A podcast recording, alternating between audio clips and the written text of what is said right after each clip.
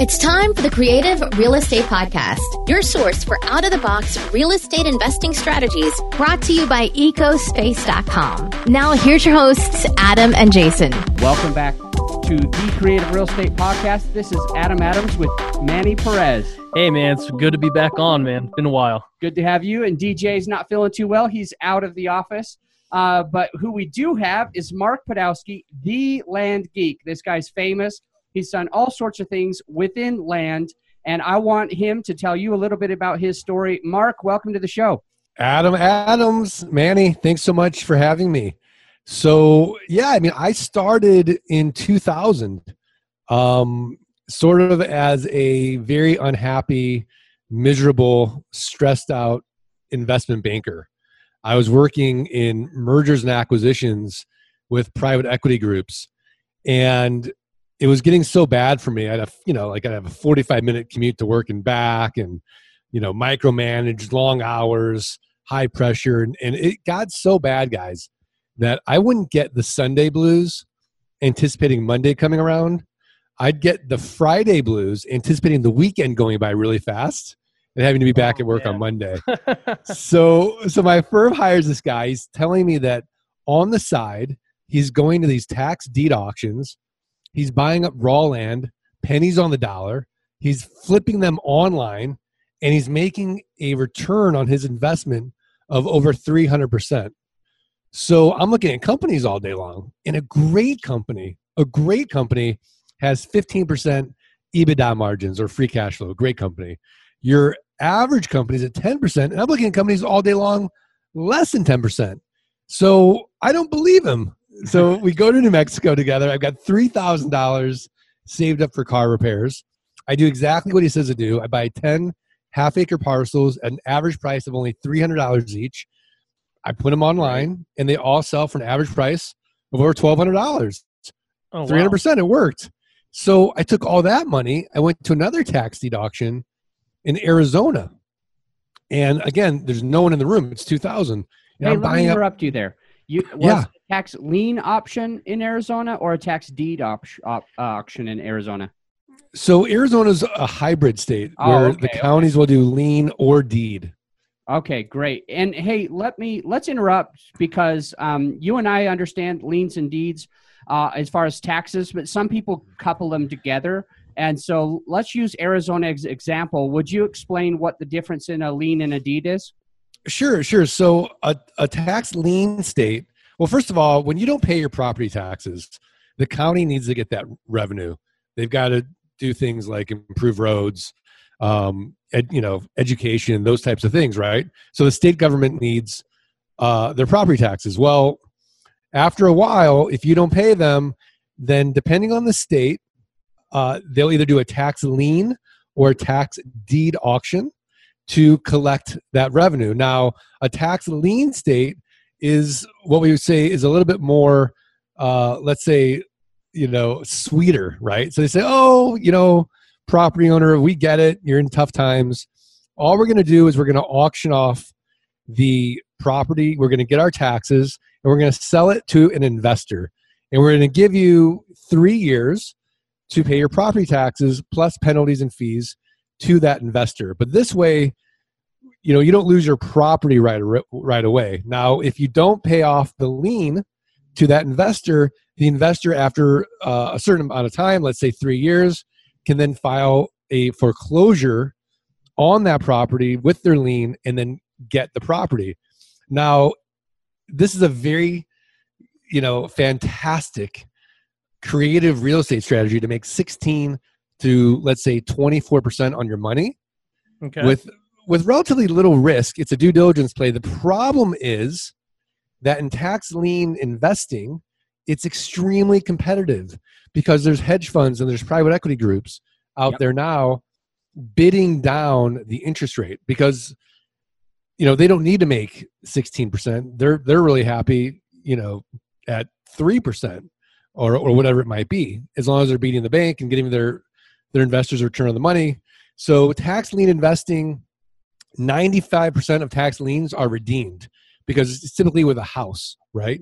So no one wants to lose their house, so pay their pay off their their tax lien. Now when it comes to land, it's a little bit higher foreclosure rate.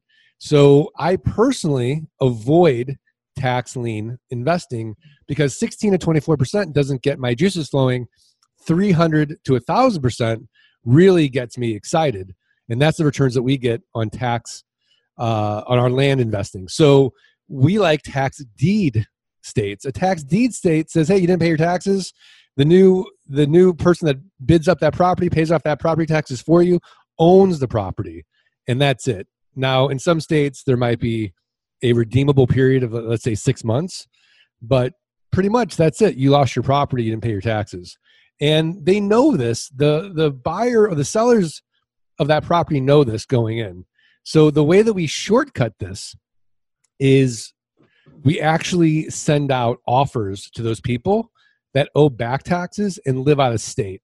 So we'll go to the, the treasurer, we'll say, hey, can we get your delinquent uh, parcel list?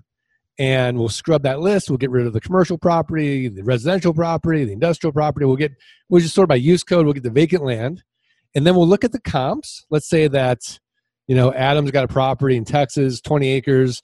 It's been selling last 12 to 18 months at about $10,000 all we'll do is divide by four, right? And that gets us what Warren Buffett would call a 300% margin of safety. So the most I can pay for Adam's property now is $2,500.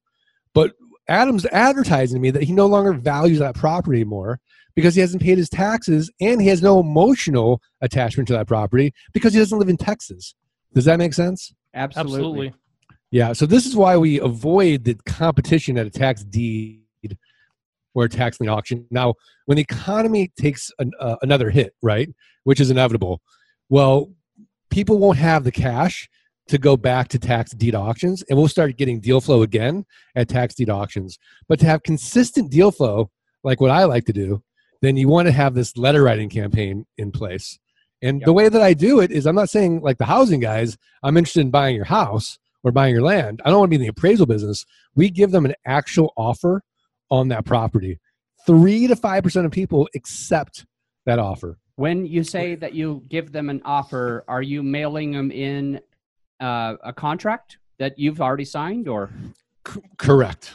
Oh wow. Correct. Well, we've, well, we haven't signed it. We just send it to them. They okay. sign it, and then we'll sign it. Okay.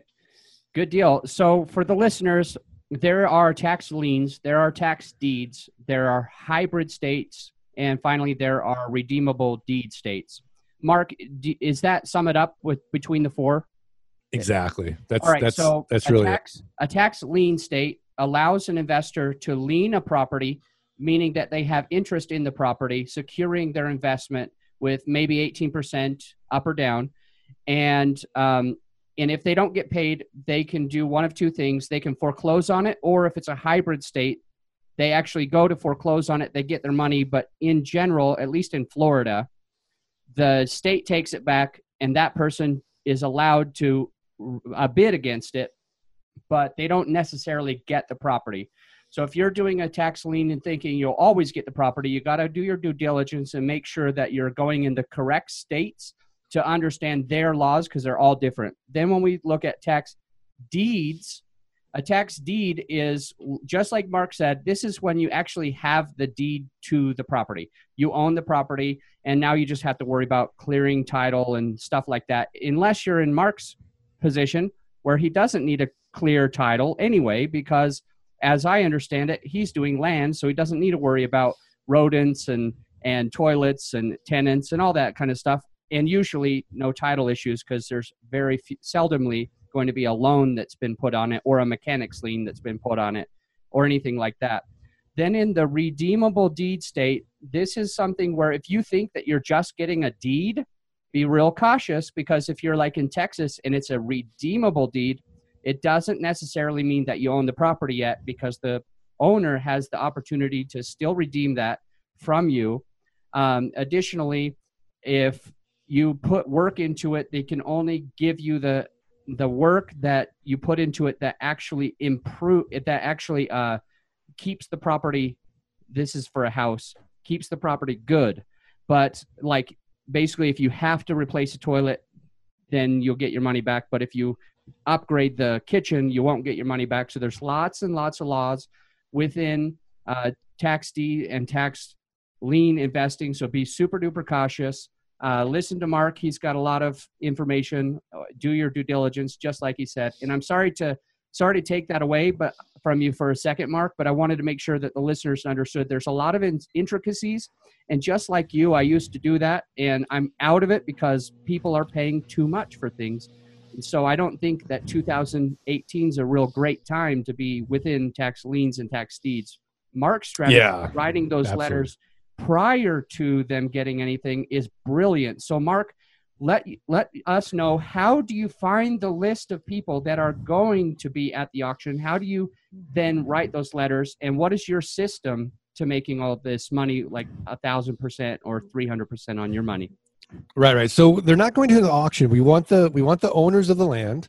So we get the list from either the, assessor or the treasurer. And typically it's going to be easier to get it from the assessor. Then we're going to scrub that list. We're going to take out all that properties that we don't want. We'll sort by use code.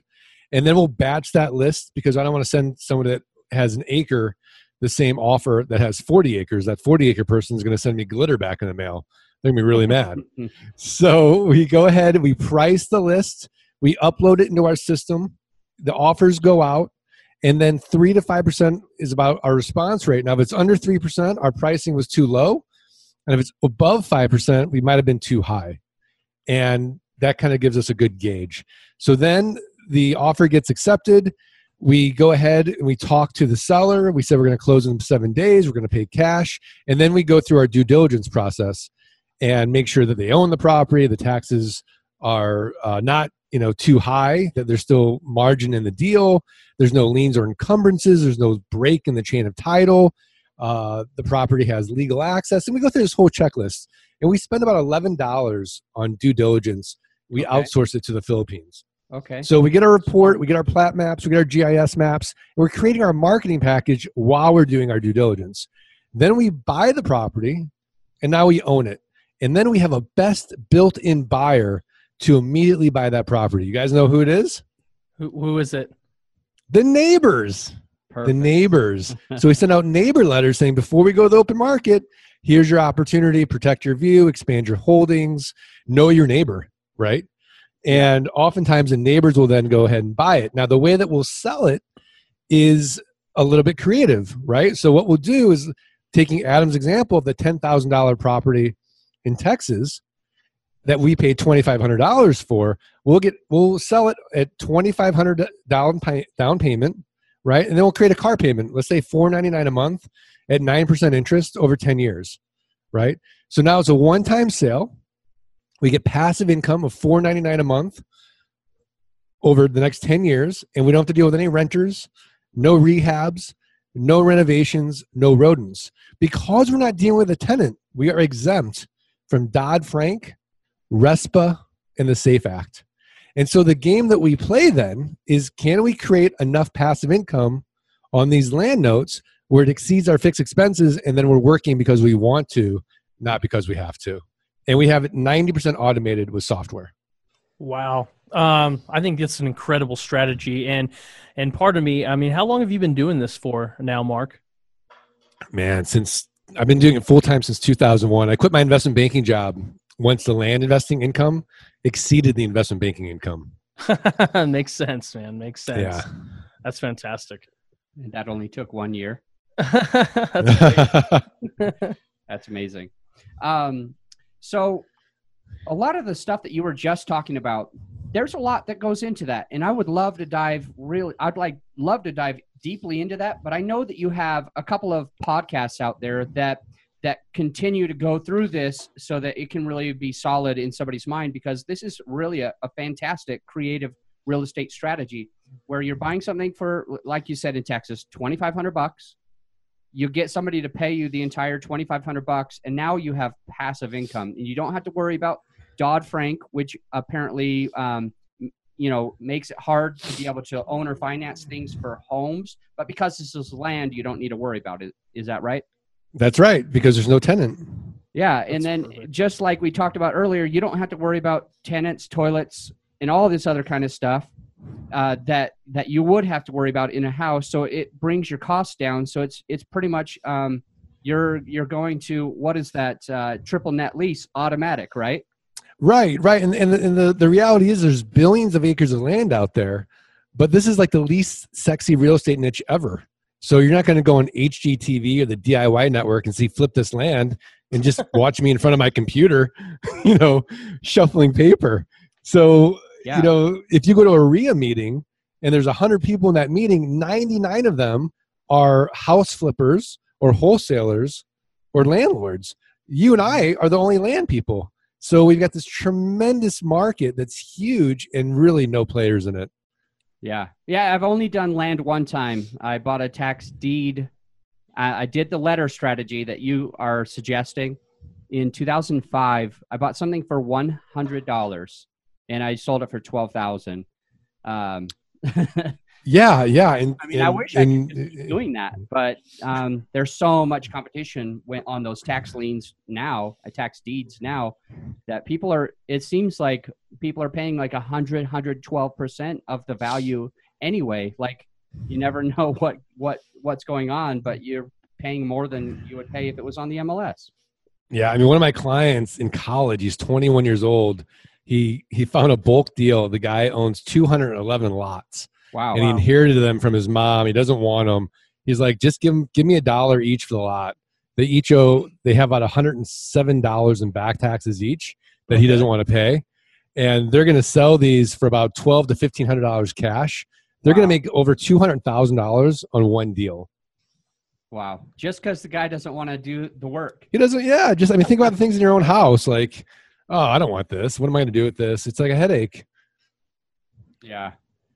Wow. That's incredible. I love it. So, I what time are we? How how far are we into this so far?